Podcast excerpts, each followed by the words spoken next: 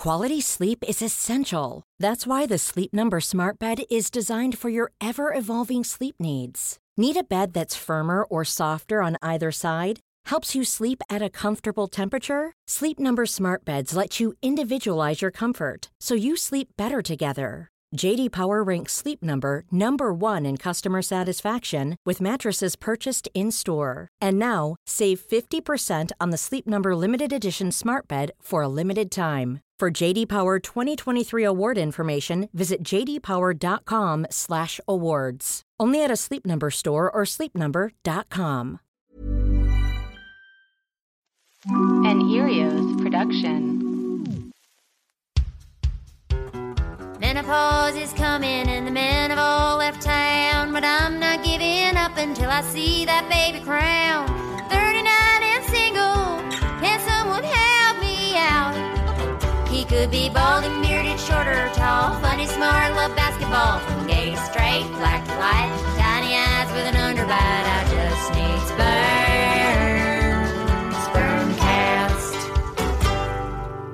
Well, hello, friends. Thank you so much for joining me for the last catch up session. Today we're going to hear from Hannah, who's been a guest a couple times here and there. She's going to fill us in on the birth of her baby boy. And then we're going to talk to my friend Maria, who's a postpartum doula. And no, she's never actually been on the show before, so technically it's not a catch up session.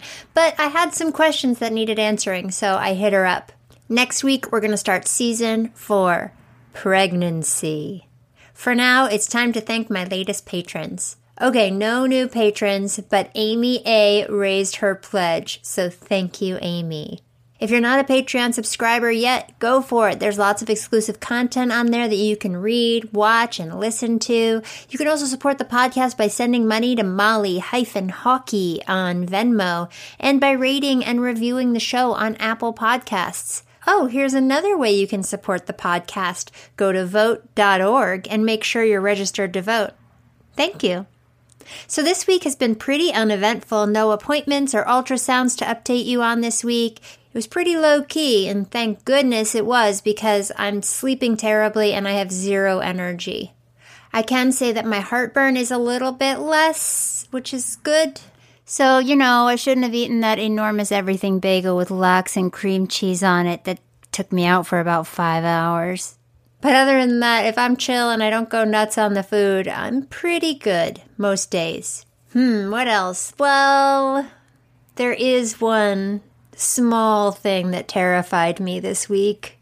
But you have to promise not to tell anyone because it's so embarrassing. I feel really really weird about it. Okay, ready? Well, first of all, let me just say I'm telling you this for education's sake, in case any of you are ever in this circumstance in the future. Eh, I'm just, you know, it shouldn't be so shameful, but it is. So I masturbated last night. and at the end, I noticed the tiniest amount of blood. Like tiny. And here's what's mortifying about it. oh my god, I can't believe I'm going to tell you this. Um, I, I, I don't know if the blood came from inside me or if it was maybe in my spit because I had had a nosebleed about 15 minutes earlier. oh my god. Oh my god. So anyway, not only am I mortified, but I I was terrified that um I had done something evil by touching myself and that I had um, put my pregnancy at risk for miscarriage. I I got up this morning and I emailed my doctor and that was fucking torture.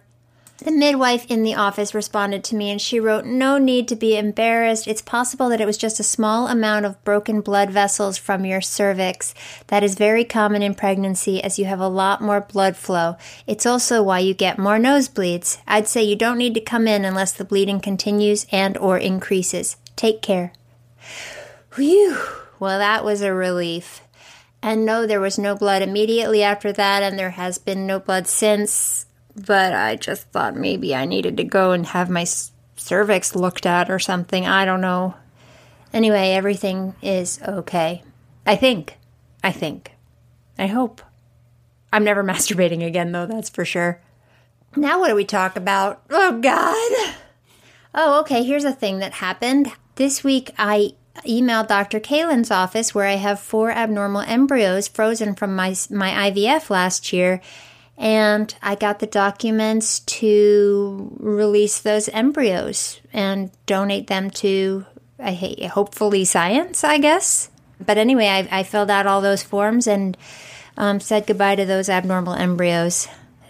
I think, you know, there's no reason to be attached to them, but there's just a weird attachment.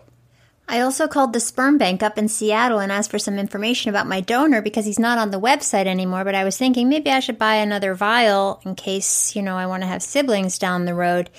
And they said he's not on the website anymore because he's only available to families who've, you know, had a baby through him which includes me. But that also means that he might have hit his family limit, which is crazy because I think it's like 25. I don't know. Anyway, I thought that was interesting. I did not buy a vial because they said he's got another round of stuff coming up in a couple months, and I thought I'll just buy it then. And the last thing that's new is that I did talk to a midwife practice in Westchester County, and I really liked them. And the woman spoke on the phone with me for 25 minutes about everything that goes down and what they do and their relationship with the hospital. And I'll get into more of that next week, but I'm really looking forward to meeting them. And I think, yeah, I think I have my my people when I move there. I also looked into New York insurance. Kind of sucks, but I'll figure it out. And I think that's it for my updates. Now it's time to hear about my baby and my body. I'm 14 weeks and two days. That means I'm in my second trimester. Can you believe it? After all this time, I'm already a third of the way through pregnancy. Week 14. Beginning in the second trimester, fetuses, like the children they'll eventually become, start growing at different paces, some faster than others, some more slowly. Despite the differences in growth rates, all babies follow the same developmental path in utero. This week, that path is leading your baby, who is about the size of your clenched fist, wow, toward a straighter position as the neck gets longer and the head more erect. And on top of that cute little head, your baby might actually be sprouting some hair. Eyebrow hair is also filling in about now. Probably not. I have barely have eyebrows and I'm 42. As is body hair called lanugo.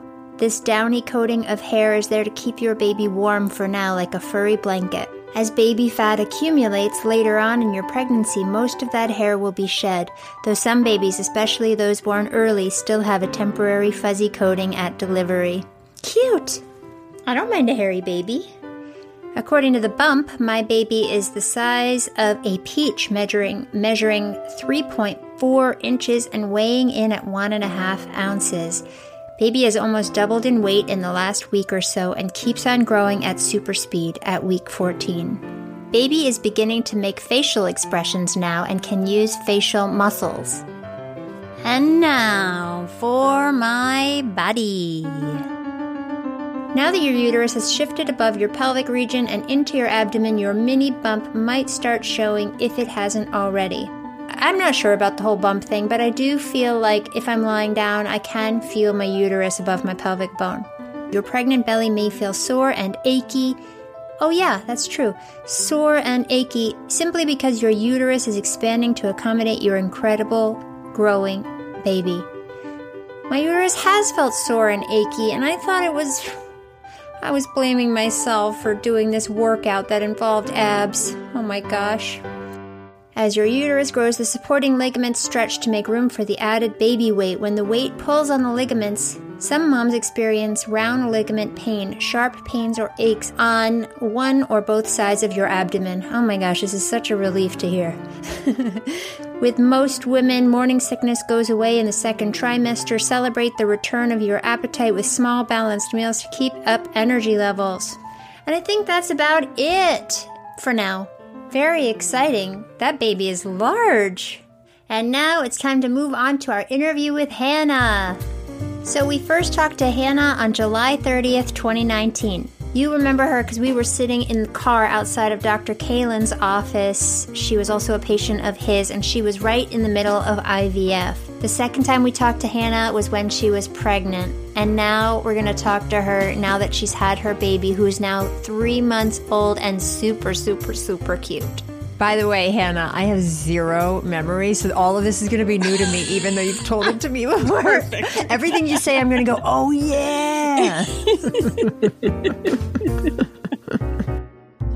so I was 39 weeks. Yes. Like exactly. And my best friend's dad is a um, retired OB. Mm-hmm. So he had been checking in on me and he was like, Hey, you probably don't want to go like too far past your due date. And, you know, everyone says something different, whatever. But he was like, by the way, in the next couple weeks, if you ever don't feel anything for more than half a day, call your doctor. And especially because like this baby was extreme. I mean, he moved all the time. Mm. And they say like, oh, the babies move a little less as they get bigger, but like he still was moving constantly. It was so hard because I was like doing Zoom meetings and stuff. and I'm sure even like when I talked to you, like, and he would just kick me like in the pelvis. It was not fun. Oh. So it was like kind of hot day and I went for a walk with some friends and I kind of like been conscious of the fact that I hadn't really felt him. Mm. And then I felt hot and it had been like, I think I maybe felt him in the morning and it had been, it was like the afternoon. Mm-hmm. Almost evening, and I came home from this walk, and it kind of hit me like, all right, he really hasn't been moving. Like, it just, you know, I want to make sure everything's okay. And Steve is usually the one to be like, oh, everything's fine. But I was like, he hasn't been moving. He's like, let's call the doctor. And I was like, okay. But did you try eating like something sugary? Yes, I had actually had something sugary like on that walk. Mm, okay. I went to Starbucks. Oh, that um, sounds good. It was good. I mean, I don't drink. I don't drink. I stay far away from that stuff. I would never. Never. Sick corporation. How dare you, Hannah? I know, but it was so convenient. It's been so convenient during quarantine because I, I can just type it into my phone. oh my God. so the doctor was like, listen, I'm sure everything is fine, but go to the hospital, just get a monitor on you. Like, it's just going to make you feel better. And she's like, I'm sure you'll step off the elevator and he'll start moving again, but just do it for your peace of mind. She's like, because if you stay home, you're going to go crazy. And mm-hmm. I was like, mm-hmm. great, let's go. Mm-hmm. So we went to the hospital, and sure enough, like as soon as they hooked up the monitors, he started moving. The heartbeat was fine, everything was fine, so we were relieved. But they take your blood pressure, you know, during this time, and it was a little bit raised. And so my doctor came over like on his way out, and he was like, "This is high blood pressure." It wasn't like preeclampsia high, but it was on the higher side. He's like, "I want to keep." Looking at it for the next um, hour, and I actually had an appointment with him scheduled for the next day at mm. eleven but he was like, let's keep looking at it. And then, you know, I'll have the nurses call me and I'll talk to you and we'll figure out what to do. He's like, because you are 39 weeks. And if it's this high, we should get the baby out. Mm-hmm. And look, like, I had had a long talk with my friend who's a doula. And, you know, there's all this stuff about like, don't do interventions and C sections, Pitocin, whatever. And like, I've always had no expectations for what the birth was going to be. I just was like, and I had said to him, you know, my birth plan is get baby out safe, keep me healthy. like, mm-hmm. Yeah. That's it. Yeah. And, and if I can, I want an epidural. Mm-hmm. Like, that was all the things that were important to me. So, we stayed and an hour later like they'd taken my blood pressure four times it never went down. Oh. and i was feeling really calm because i knew the baby was okay. Yeah. So it was like all right something's up. So he called me and he was like listen i think we should induce tonight. Like you're not leaving the hospital. And i was kind of like well what if i tried to like do the things my doula friend told me and i was like well what if i go home? Is that and he's like hannah it's malpractice if i send you home right Uh-oh. now he's like I'm trying to like gently coerce you, but like, no, you have to stay. He's like, I can't, I can't tell you to go home. Yeah. So we got the Pitocin. Steve like went home and got our stuff. Yeah. Called our friends. We're like, take care of the cat. and, and luckily, like we, I had a bag packed. And so um, I got my COVID test. Super fun. Cool. Up the nose? Uh-huh. Yep. So then when they did like the rapid test, so once that came back um, negative, then they put me into labor and delivery. Okay. And then they started. And Steve to too. No, so they only have this. They only had enough tests for one of us. Okay. But the assumption was like, yeah, you're close. Yeah. Yeah. There's like no way that he could have or I could have it and he wouldn't, yeah. or vice versa. So, but we still like wore our masks um, whenever anyone else is in the room. and they obviously, of course, all wear masks. So then we like got moved into the labor room, got put on pitocin. Like honestly, it was a pretty chill night, and you know, I could not re- like contractions were just barely starting, so I really did get to sleep. Honestly, like the hardest thing that was um, was my blood pressure being taken every hour. So like every hour, I'd have to straighten my arm Oh my as the thing would fill up. Oh, The doctor came in the next morning and he examined me, and I was like one centimeter, and he was like, "All right, we gotta." Move this forward, so I'm gonna break your water. right. Yes. So we had like a little sticker thing. I never even saw it, but it was um not a pleasant experience. Was it like a knitting needle, something like that? It didn't Yeah, kind I mean, I, to be like honest, that? I actually didn't see it, it, but yes, it was like a little needle. Okay. It's called the amniotic hook or amni hook or amnicot. That's different though. Well, I'm not going to get into that right now. This long crochet like hook is used in the early stages of delivery to break your water if it hasn't already ruptured on its own. This procedure is not always indicated but can speed up labor. Okay, more on that in future episodes. And he sticks it up. Honestly, like his hand going up there was the most like painful part of Oh it. Oh my God. And I was just like grabbing onto Steve. So the water breaks, and he's like, "All right, within the next 24 hours, like this baby is coming. This will speed up labor." And I do start to like actually feel it. Then I got overheated and I threw up. And like this is where it started getting really fun. And then my husband who like loves to know everything about the human body, he loves science, like every single doctor's appointment he had a million questions to ask. Yes. So he was like, uh, is it okay if I, cause the water continues to like gush out and I'm just like sitting in the bed and every so often it's just like whoosh, Right. whoosh. And he's like, hey, can I see? Yeah. Well, So I mean, I would want to look too. yeah. so he like peeks under and he's like, um, this does not look like fluid. This looks like blood and not just like, you know, of course there is blood that comes out with the fluid, but it was like chunks. Okay. we called in our nurse and the nurses were like you know some were great some were not so great we had loved our evening nurse Ah. and this one like she was really hard to communicate with and we asked we're like can your supervisor come in and she came in and we're like yeah we're kind of worried because there's like gushes of blood it's not just the fluid and the, the nurse was like said to the supervisor she's like well i told them it was okay and we're like you 100% didn't say that to us at all." And so Steve was like my advocate and he was like, hey, can we get another nurse? Mm, good. And so we switched her out. The other nurse came in and she saw the blood and she was like, I want to call your doctor. Yes. She's like, I think he should see this. I was like, thank you. Yes. So doctor comes back. He's like, this is a lot of blood. I'm not like concerned for your life, but let me examine you again. I still had not, like a few hours had passed. I still was one centi- centimeter. Mm. And he now felt the baby's hand was on his head. the baby's hand was on the doctor's head. the baby's hand was on his head. So it was like making it harder for him to come out. the hands were way. the arms were not in the right position. yeah. they need to be like, down kind of by- just be head exactly. Uh, down by their side or yeah. or Which, boxing you know, out. Now I've talked to people who are like, someone was like, "That's how my baby was born," and I'm like, Oh. "Oh, all right, uh, I don't know." All right, whatever. okay, I'm so excited because I just looked up birth positions and it's called fetal presentation, and there's so much to learn about. I can't wait to go through all this stuff in future episodes. So he was like, "I'm going to try to move it." He tried. To move the hand. Yeah, he tried to like. He's like, "I'm literally going to pinch his hand and see if he'll pull it back." Oh my gosh, with it with With his fingers. with his fingers, he can reach in that far. girl. Oh, Oh, that was the other thing. Is he had also like pulled back, like the baby had like instead of going further down the canal, he Uh-huh. had come back up. So at that point, and it was just like it was just super uncomfortable. Yeah, But I'm, you know, certainly there's worse labor pains than what I went through. And then he was like, he's like, one option is we go have a C-section. Uh-huh. You know? He's like, the other option is we continue to labor, and then you're going to end up having a C-section. yeah.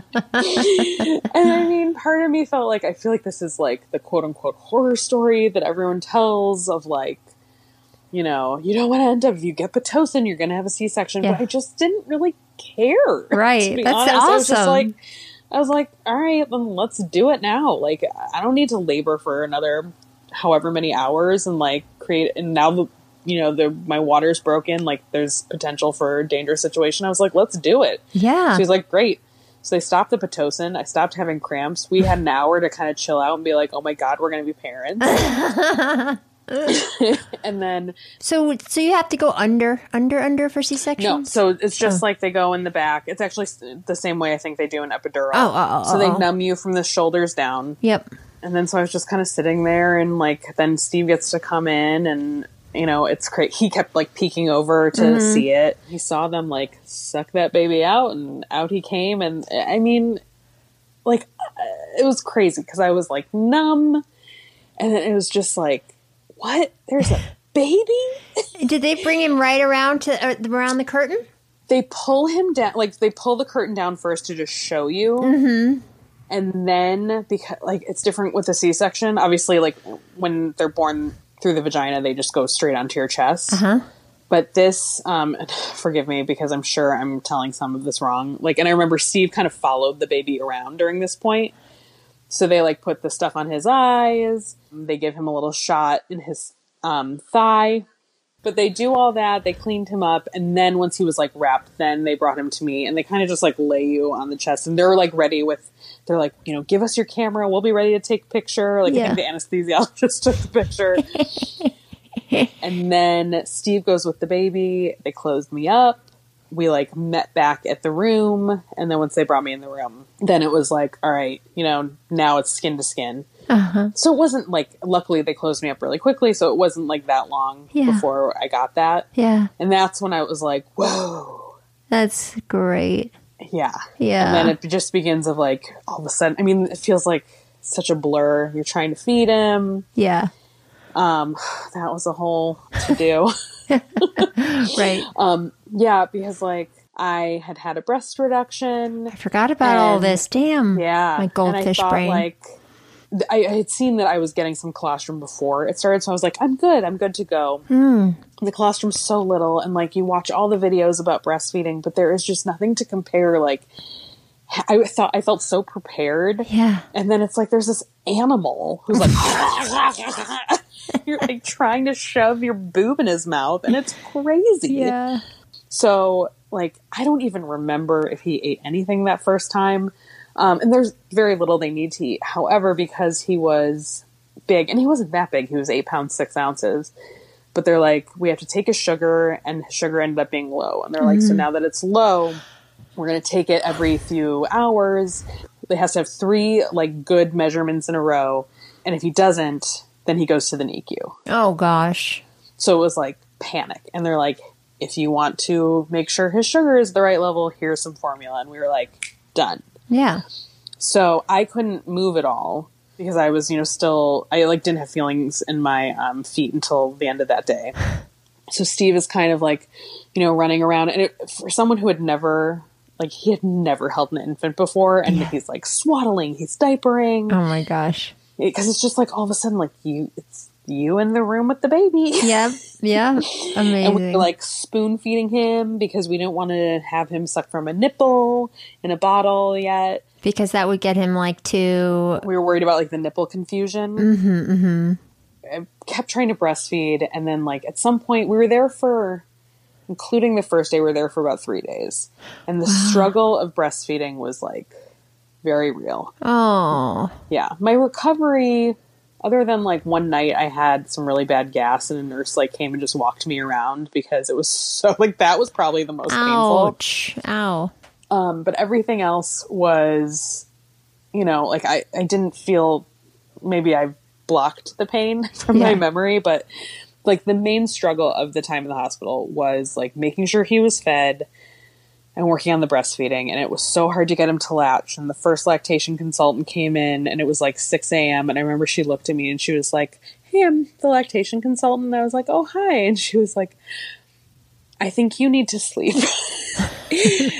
and she was like, "Listen, I'm gonna take the baby, and we're gonna give you some time to sleep." And I was like, "Okay." I didn't even know who she was. I had never met her before. She before. just took your baby. like, take him out of the room. That's Uh-huh. fine. Oh, because the other thing was like, oh, now you need to, and I had never heard this before. You need to feed him every three hours Mm-hmm. until like until he gets back to his birth weight. Right. So, I mean, this is like, you know, a few weeks. And it starts from the time he starts to eat until, like, that's the clock ticking. Right. So if it takes him two hours to eat, you got to wake him st- at three hours regardless. Yep. Oh my God. So once we started doing that, like we just kept setting alarms, and that's where you just get delirious. Yeah. So I really appreciated that that um, nurse or lactation consultant was like, "I'm not even going to worry about this right now. Like I'm just going to get Yeah. you to sleep." We had another one come in, and she showed me like the football hold, and we got him to latch, and it went great. And I was like, "All right, I'm ready to go." And then we get home, and or even I think that afternoon, like it just wasn't Was your Working. milk coming? No, so that was the other thing is like I never got to the point where I was like engorged. Right. And when people talk about like, oh, you squeeze it and it shoots out, and it was like, hell no. Yeah. I was nowhere near that. Yeah. I felt a lot of pressure. It was really, really tough. The lactation consultant didn't want us to use formula at all. And we were Uh-huh. like, well, we're not letting this kid go to the NICU, so we're going to use the formula. Right. I had a nurse like m- literally milking me, like sitting next to me, squeezing my breast to get like anything out of it into a teaspoon, a little plastic spoon. Ah. So she would like get a few drops, carry it over to Steve. Steve would put the milk in Freddie's mouth. It was like so insane. I think even then we like started to notice like fun things about his personality. You know, just that it was so cute that like when he would sleep, he'd be like, Oh. and you just like really start to fall in love. Yeah. But for some reason, all I can remember is how nightmarish the breastfeeding. Yeah. was. Yeah. There's so many expectations. And I feel like if you don't have this vision for yourself, then who cares? You know, like like for me, I'd really like to try to have a vaginal birth, but mm-hmm. if I didn't care, oh, I care. Yeah, I really want to breastfeed, but if it but if I'm not super attached to that idea, then why why fuck with me, everyone? I don't think I realized how attached I was to it Right. until it happened, until it Yeah. Mm-hmm. wasn't happening for me. And it was like we actually left the hospital a night early because I was feeling so much pressure yeah. about the breastfeeding and my my doctor you know came in every morning to check on me and he kind of knew that I was struggling with it and he was like my son you know was raised on formula and he's, like not great at math but other than that he's normal. And he was like you know do what you got to do. And he was like don't let anyone pressure you into anything. But how did it feel emotionally? yeah. Did it feel like was it just the pressure that bothered you or was there a pressure from yourself that Oh, uh, was pressure from myself too. Yeah. I felt like such a failure, especially when it's like this little creature, and you know, I had been like feeling his little butt mm-hmm. push up against my stomach mm-hmm. for so long, mm-hmm. and it was always on one side, and it was just mm. like, and I'm like, this butt is now a little boy, and mm. he is crying out for food, mm. and I need to stop him from going to the NICU because I cannot handle that and like sure i'll let the lactation consultant take my baby for an hour so i can sleep but like no i cannot lose my child to the nicu Right. even though of course pl- like he would be fine It- this would Yeah. not be like the worst case scenario but i just you know after going through everything to get this child i'm like do not fucking take him away from me Right, right, right. Well, and So, uh, yeah. and and and the lactation consultant was just concerned that they the baby would get too attached to formula. that was the implication and i have another friend whose child did go to the nicu like mm-hmm. a couple weeks after ours because he wasn't getting enough mm-hmm. Mm-hmm. from the breast so in retrospect like i'm very glad we gave him the formula Yeah.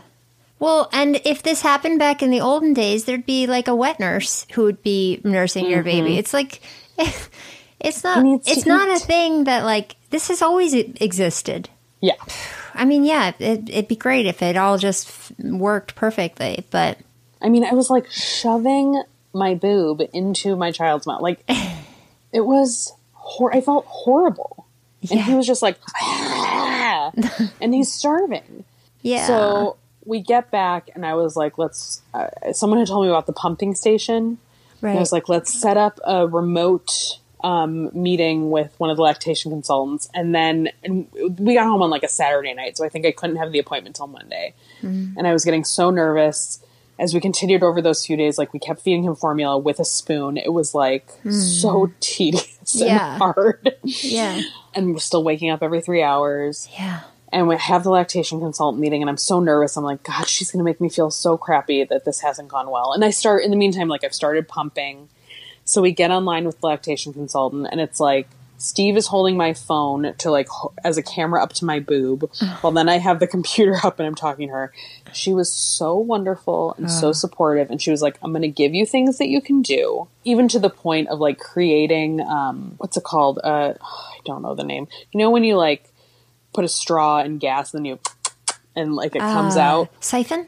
Yes, a siphon. She's like even to that point where it was like creating a siphon with formula to like get him to get used to my breast to uh-huh. using um one of those nipple shields because we mm-hmm. didn't think he would, you know, to get his latch better. Like all these mm-hmm. different options. And she was like I'm going to give you all these things but like when you reach the point where you can't do them, she's like mm-hmm. that's okay. It's more important that you have a good relationship with your child and that you like if you're stressed out about this like he's going to be stressed out. You can always do skin to skin at any time. It doesn't have to be breastfeeding. Yeah. and she's like you need to be there for him and like be in a good place and not be stressing out. So she's like try these things but if they don't work it's okay. And that was so helpful to hear. And one of the things was it's called a triple feed triple feed double feed. Oh god molly i'm so tired. Doesn't matter. so it was like I would try to feed him, and if it worked, then great. And if it didn't work, then I would feed him from the bottle. And she hmm. told me to get a specific kind of bottle, and we did. Have him take an ounce and then try again. And then if it worked, great. If not, move along, finish the bottle, and then pump. So now I'm pumping every three hours. So there's just no, like, sleep is not no. happening Wow. at all. Wow. And she even said, like, during the night feedings, don't. Don't do Oh, the pumping. okay. Yeah. And does your milk come down for the pumping? Really? Barely. Yeah. So I think I did like I had set a time. I was like, all right, I'm gonna do a month and like see what happens. Yeah. Because I was convinced, like, once I get my milk finally going, like he's gonna be like, oh, this nipple has so much milk, I don't have to worry about you know, I don't have to work so hard. Because mm-hmm. like obviously he was choosing the bottle over my breast. Mm-hmm. So then um, I think it was like two weeks, and I was just exhausted, and I was Yeah. like crying constantly and I had this like bottle that I kept my milk in in the fridge, and I would give him like at the end of the day the breast milk. And there was one day where it was like I think I had an ounce from a whole day of pumping, mm. and I was like, "What am I doing?" Yeah. And so I stopped Yeah. and never looked back. Good. That's not true. I cried so much. I cried so much. I felt horrible about it. But Aw. now, like, and I'm actually, I'm so glad, and he's growing just fine. And he got back to his birth weight real quick. And honestly, it's great because I don't do all the feedings. I can share that Yep. responsibility. Yep. That's great. That's great. and he sleeps through the night and has Wild. And like how old is he now? he's three months tomorrow. Oh, pretty! I can't believe it. I can't believe it. I mean, and like, oh, there's one thing like, okay, when he's put on you and it's skin to skin, but whatever. The first time he smiled at me, like the real smile, and it's like every morning, like going to get him up out of his bed. Oh, Yeah. the best. Oh, we moved him to his own room. Uh huh. Good. People will judge you for anything, but Yeah. but it was a good decision. He was sleeping 11 hours, and we're like, he's sleeping fine. We're not. Right. So we react to every single movement. So, you know, we've got the monitor and Great. Good for you. It's You're doing a great job. And he is the cutest. He's so He's cute. So cute. we're always like, is he just cute to us because he's our baby? And I'm like, no, he's like legit cute. He's so cute. I've seen that smile. Oh So my cute. god, it's the best. It's Yeah. the best. Yeah. Yeah. Well, I'm glad everything's good now. I mean, you know, he's a nice light in uh, this craziness. Yeah. Alrighty. I'm gonna maybe. I think I'm gonna. No. Am I gonna go to bed? No. I'm gonna go to You bed. You are okay. Fuck yeah. It's nine fifty. Great. and pray to God he doesn't wake up at three this morning. Yeah. All right, Mo. Thanks, babe. Thank you. I'm so excited. I'm not gonna. I'm not gonna get to see you before you go. Well, I'll see you outside sometime. Okay. It's gonna be like end of October, early November. So oh, Okay, good. it's fine. I'll see you outside when this. Smoke is Crazy. cleared. Oh my god. We started. We were gonna go for a walk today, and I like opened the door. We were. He was in the cutest little outfit. We are gonna go walk to Starbucks, and I opened the door, and I was like, "Absolutely not. We are not going anywhere, little boy." No, no, No. Okay, Hannah, go to bed. All right, you too. I love you. See you soon. Bye. Thank you so much, Hannah, for having that conversation with me. Sorry I was so sleepy, everybody. But here's an interview where I'm much more awake. It's my friend Maria, who I met taking headshots of many years ago. I listen, you know, so um, I kind of know where you are. Yeah. I'm always shocked when a friend tells me they listen. I'm like, really? But sometimes when I listen, I talk, but you can't hear me. and then I'm like, oh, I should remember that. And then I forget. Oh, yeah. So that happens a lot. Not like, you know, oh, she shouldn't do that. Or, but, you know, sometimes it's just like, oh, yeah, you're fine. Don't worry about that. It's great. Yeah. Um, Maria has two kids and she's now a postpartum doula. So I asked her, what the hell does that mean?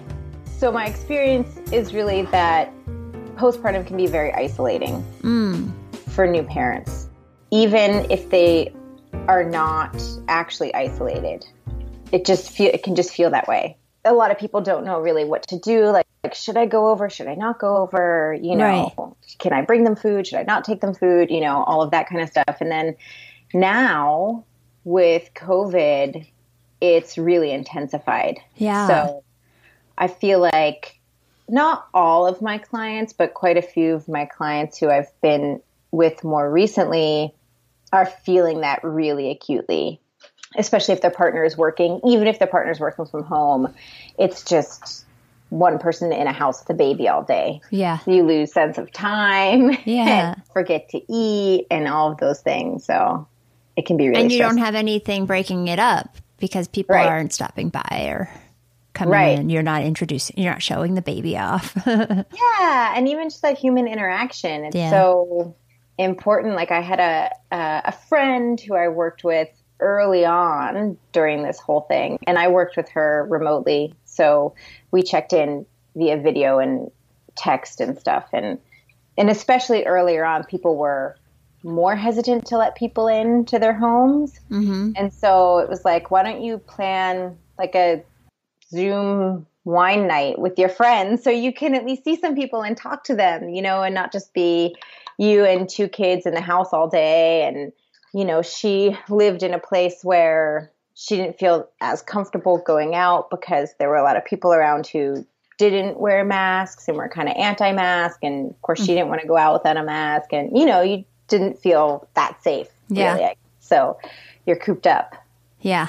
Can drive you mad. Well, yeah, it'll be good at my parents' house because my brother and his wife and their daughter live 15 minutes away, and um, they're very, they're very, very careful. So they they're the only people that my parents really see, uh, Right. have a lot of interaction with, and so they'll be there, and I'm sure they'll still be hardcore about it because Yeah. that's them. So that'll be at least five people that I get to see. Yeah. Yeah. Yeah.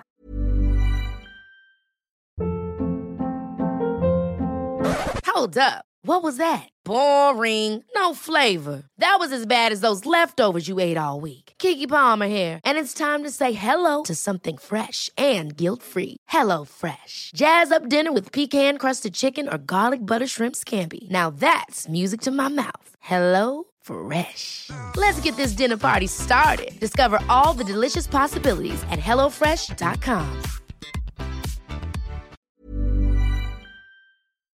Okay, but okay, so I am a little less lost than I was when I first started talking to you because I did talk to a friend who suggested um, like a midwifery practice over in Westchester County, and I read about them. They seem really cool, and they're they work with a hospital that has a really that they seem really cool. So I called them, and they got back to me yesterday, and this woman talked to me on the phone for like 25 minutes, which was which was awesome. So I might have a place already Great. to do my stuff. But like, how do people figure this stuff out? Like, how do they know what they want? I feel like because like my OB hasn't really they've never given me any information. Maybe because they know I'm moving. Maybe, or they might just Assume So- I, that you're just going to use them. yeah. Yeah.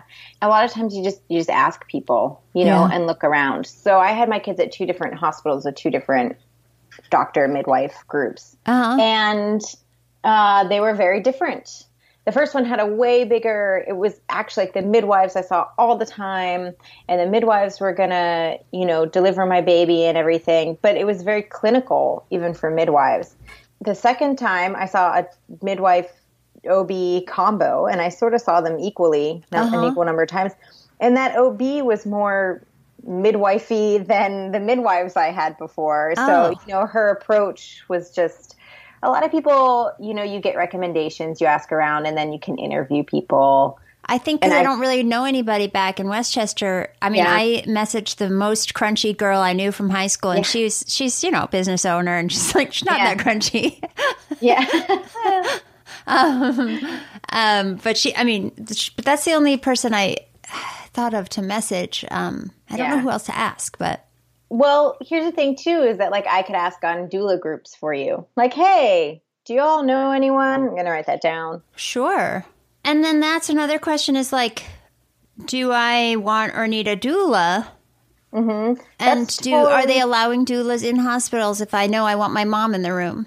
It's hospital by hospital. I think, I'm not 100% sure, but I think that New York actually started allowing doulas back in um, a, a little while ago. So Okay. Governor Cuomo, I think, started doing that because there is a contingency of birth doulas. I mean, all doulas, but, you know, the focus is kind of for birth doulas here in LA who are trying to do the same thing and petitioning um, hospitals and Gavin Newsom to do the same kind of thing. And there are some, there are like a handful of hospitals in the LA area that now will allow doulas, but I don't know what the situation is in New York, but most of the hospitals here that are allowing doulas, I believe you have to be, well, at least like Cedars, I know you have to be a certified doula because really anyone could be a doula, but if you get certification through their different agencies, well, they're not really agencies, but like DONA is who I trained with. It's an international dou- doula organization. Okay.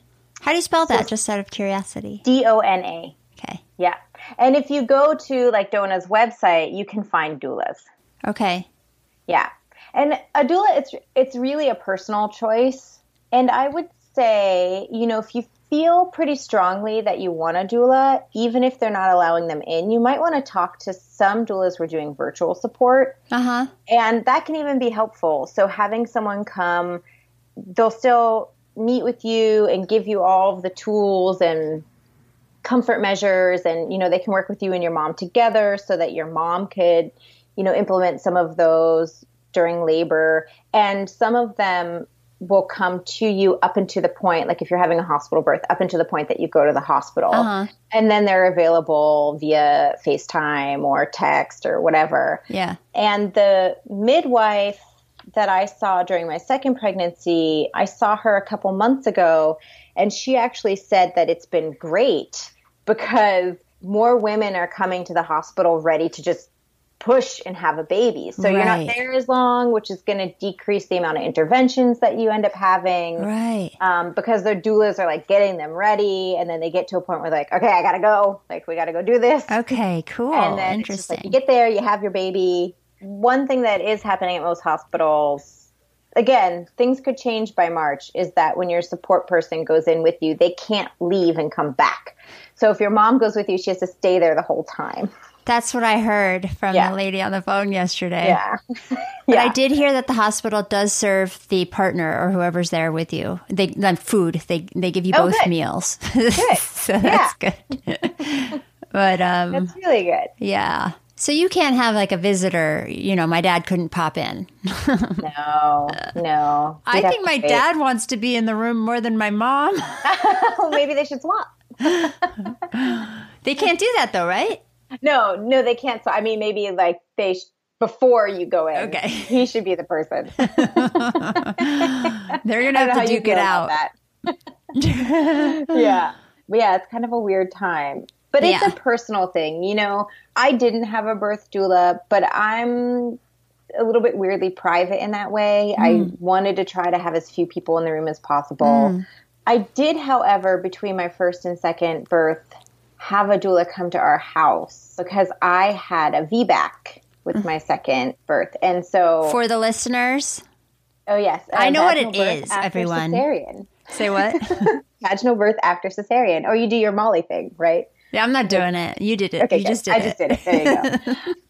and I had some anxiety about that and had some trauma and probably some PTSD from my first experience. So she came over and just sort of helped me feel like, oh, yeah, I know what I can say yes and no to, and feeling more empowered about my choices and going in to have a baby the second time. And I think it helped a lot psychologically. So, Hmm. yeah. Are you sitting on a bouncy ball? I am. Do I bounce from time to time? I like it. Every now and again. Oh man. So last week I heard you talk about um, the birth plan, right? Like, do I have a birth plan? Do I not have a birth plan? And I think you got pretty good advice, which was like, be flexible right. because it's important. I actually would encourage anyone to also create a C section plan just in case. Like, if you have to have one, try to make it what you want it to be. You can request things like some hospitals will do a clear curtain so that you can actually see the baby come out. Some hospitals, you can say, like, I don't want talking in the room unless it's medical, like about what's actually happening. Or um, I want this music to play during, you know, like, and then you can still make it more of your birth experience. Yeah. Okay. Um, That's good advice.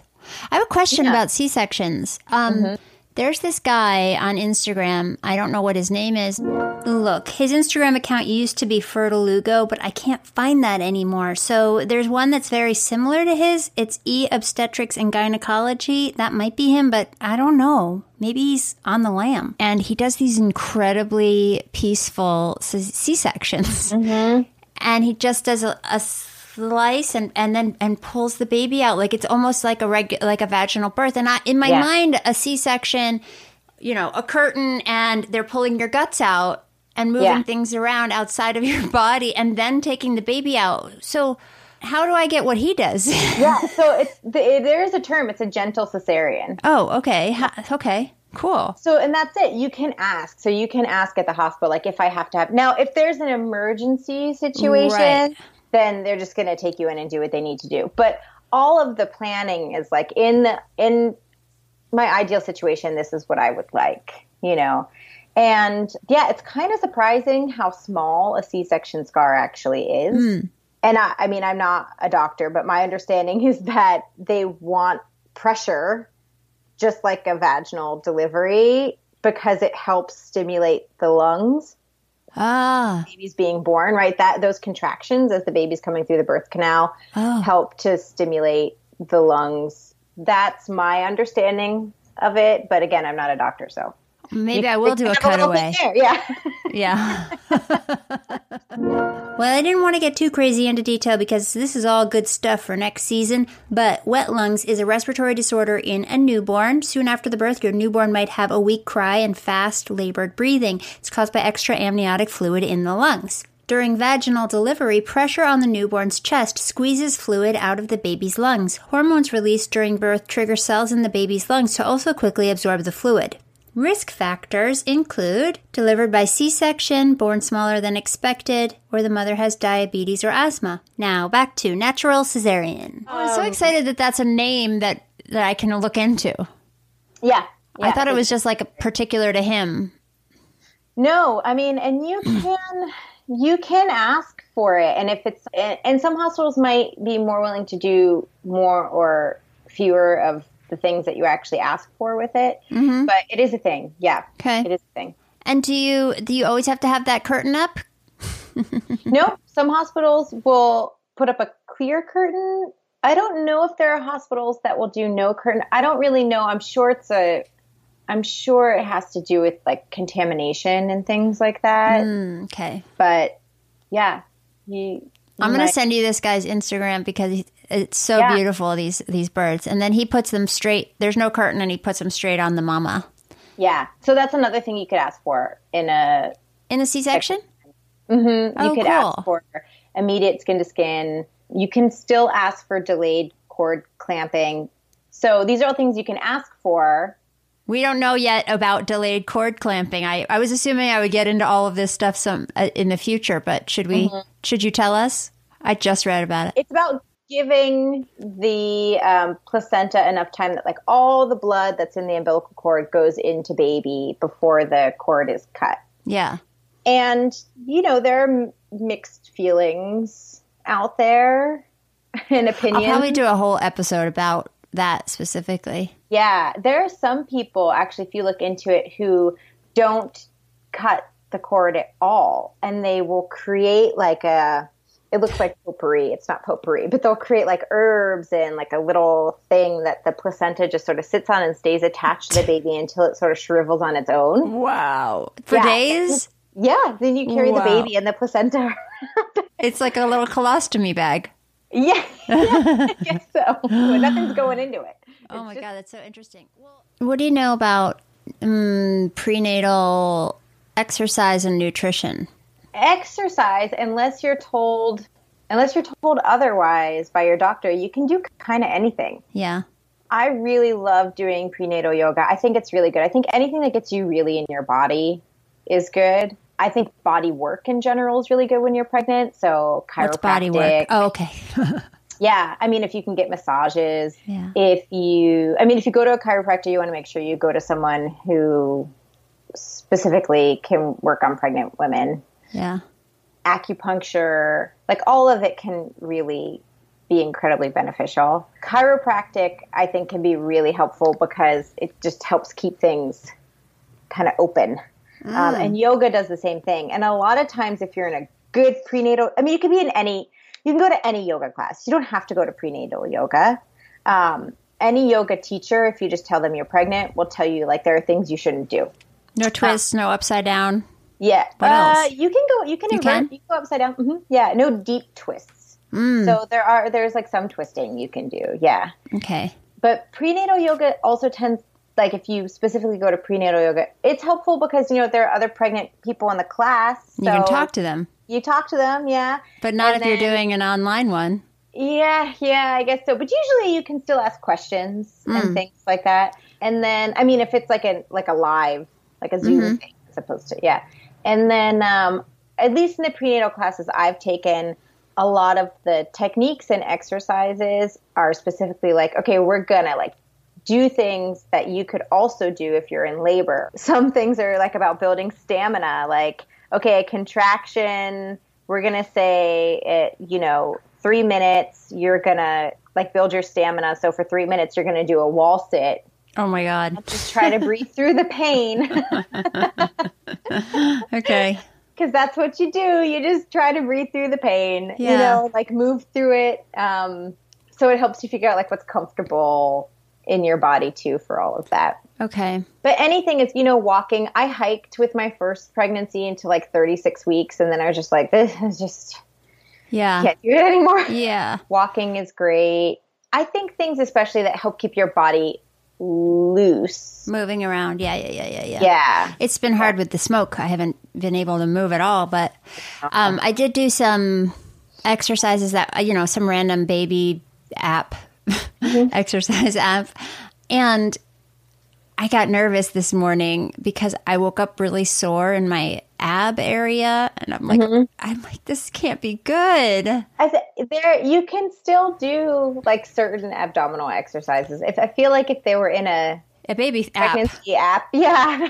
I mean, They're not going to tell me things like, yeah, yeah, they're gonna hurt you. Yeah. uh, or like hurt your baby. Yeah. yeah, made me nervous, but okay. But exercise is good, and usually it sort of like lulls your baby to sleep anyway. The Oh, move- really? Yeah. Mm, okay, yeah, yeah, yeah, that makes sense.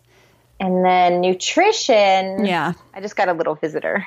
Hello, visitor. This is Roxy. Hi, Roxy. Oh my goodness. Hi, sweetheart. She just woke up. Hello. I'm gonna I'm gonna boob her. Oh, nice. Good. But here's what I want to ask you about nutrition. Yeah. I have been eating probably too much ice cream. like I have a pretty good diet and I get a lot of the things. I think I get a lot of the the protein and the and the nutrients that I need, but like I just have this, you know, after dinner need for ice cream or something that's not Yeah. good for me and people keep telling me, "Oh, it's just it's fine in moderation," but I don't know what moderation is. you know if you don't have uh like if you don't have gestational diabetes yeah it's fine the the problem with i know it's like what does that mean but yeah like ice cream every night i mean i don't know i feel like pregnant women always do this kind of stuff you know it's like you have your cravings i drank so much coca-cola with my first pregnancy You that was my did? only craving was coca-cola and it's like the one of the worst things for you and I needed to have it, and I need it from. I don't. I only like it from the fountain. I don't like it in a bottle or a can. Oh my So it was like the por- like corn syrup. eh, There was no like Mexican Coke with sugar, right. and I would go to like 7-Eleven and get a big gulp, Oh my god. and I would be so happy. Oh my god. It was not a problem. Manage. I mean, if you're like super freaked out about it, you know, you could always go get like a glucometer and you could check your blood sugar. But if I I don't know, I feel like if you're eating all the stuff, you know, it's like protein balances out sugar and carbs to some extent within your, you know. So the thing is too, and I think that your your uh, doctor said this at one point.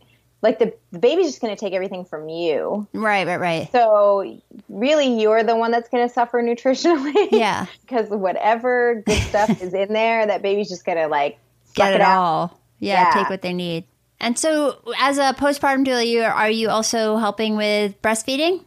Yeah. So that that tends to be a huge part of it. Actually, I am actually working towards also becoming a, a lactation consultant. Uh huh. So that was what kind of got me into the postpartum doula world too. I had some struggles with Beatrice, um, just like pain thing, and had a really good lactation consultant at the hospital who just sort of like put things in perspective for me. Mm. And so then after like a couple months after having her, I was like, you know what? I think I actually want to go into lactation. Yeah. And it's a very long journey for me because I studied acting forever. So I don't have, like, even from a million years ago when I was in college, I don't have all the, like, I didn't take biology. I didn't, you know, I didn't do any of that stuff. So um, I have to do all these prerequisites before I can even, like, start that journey. So oh I've wow. been back in school. Like, I'm taking a sociology class right now.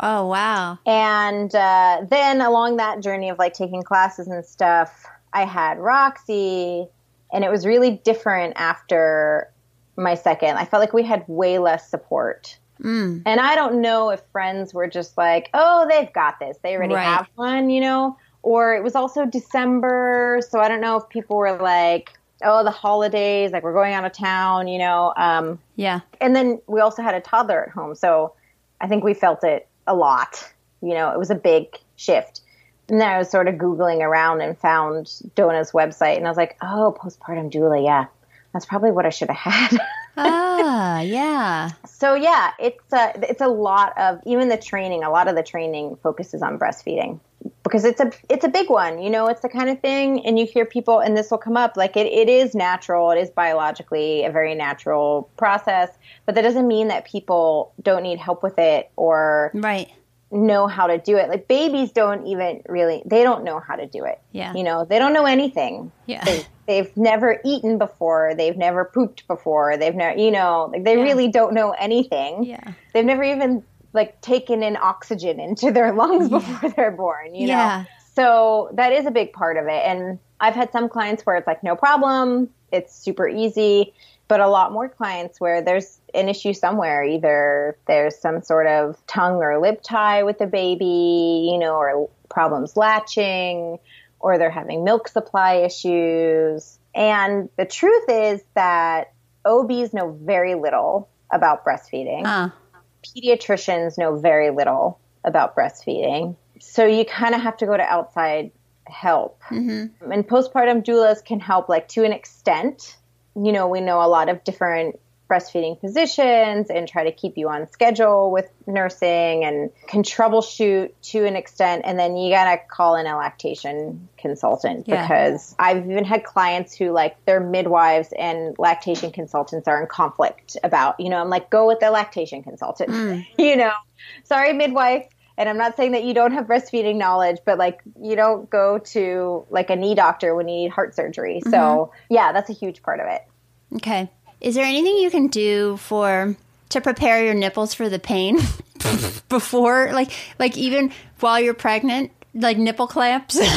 You know, it's really funny. I have heard people say things like, "Oh, take some sandpaper to them." No. like, that's cheesy. Don't do that. That sounds horrible. Oh, no. Uh, and the pain varies. Like it, it really varies. Yeah. So there's some people that like they just don't.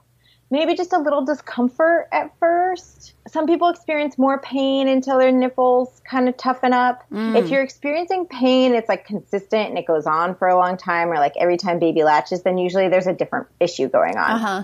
Do Yeah. you think women who have uh, less nipple sensitivity sexually will have less nipple sensitivity baby breastfeeding? Asking for a friend.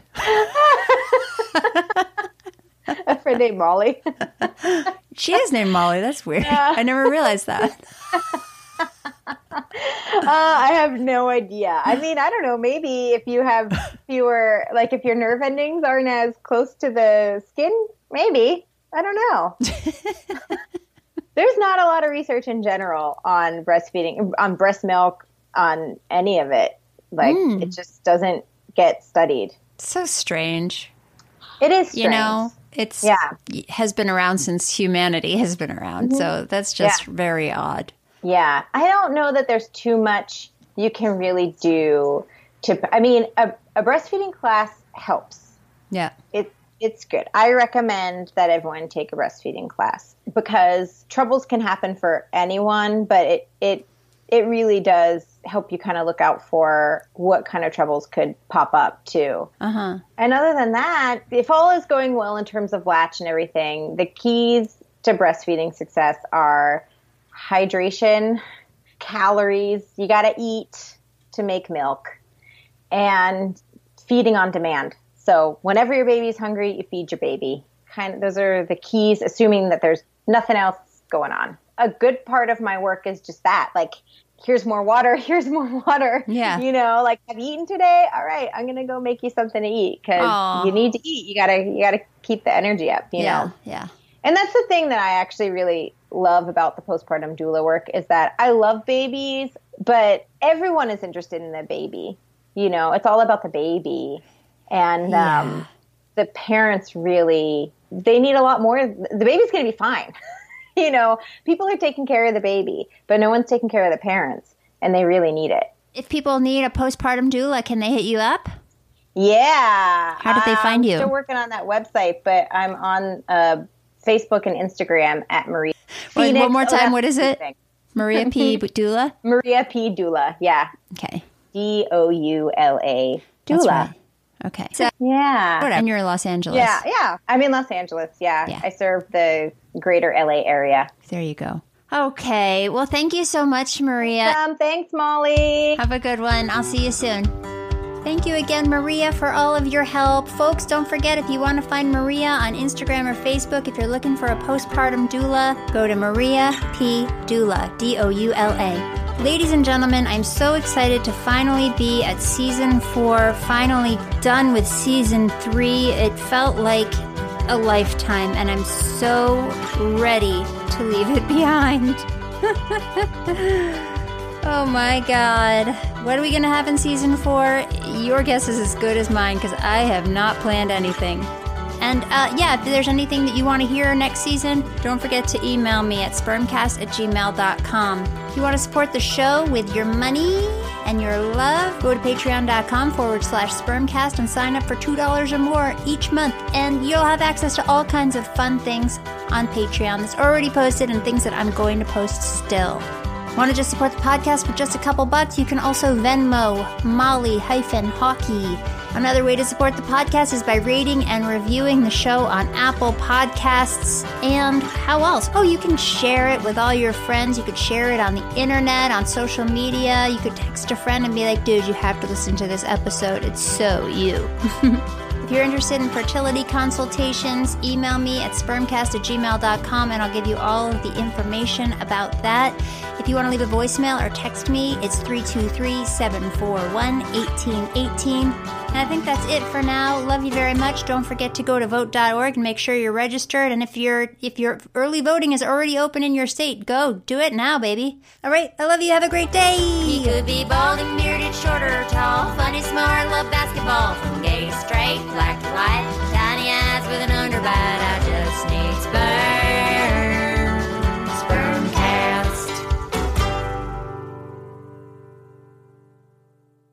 An Earios production. Powered by ACAST.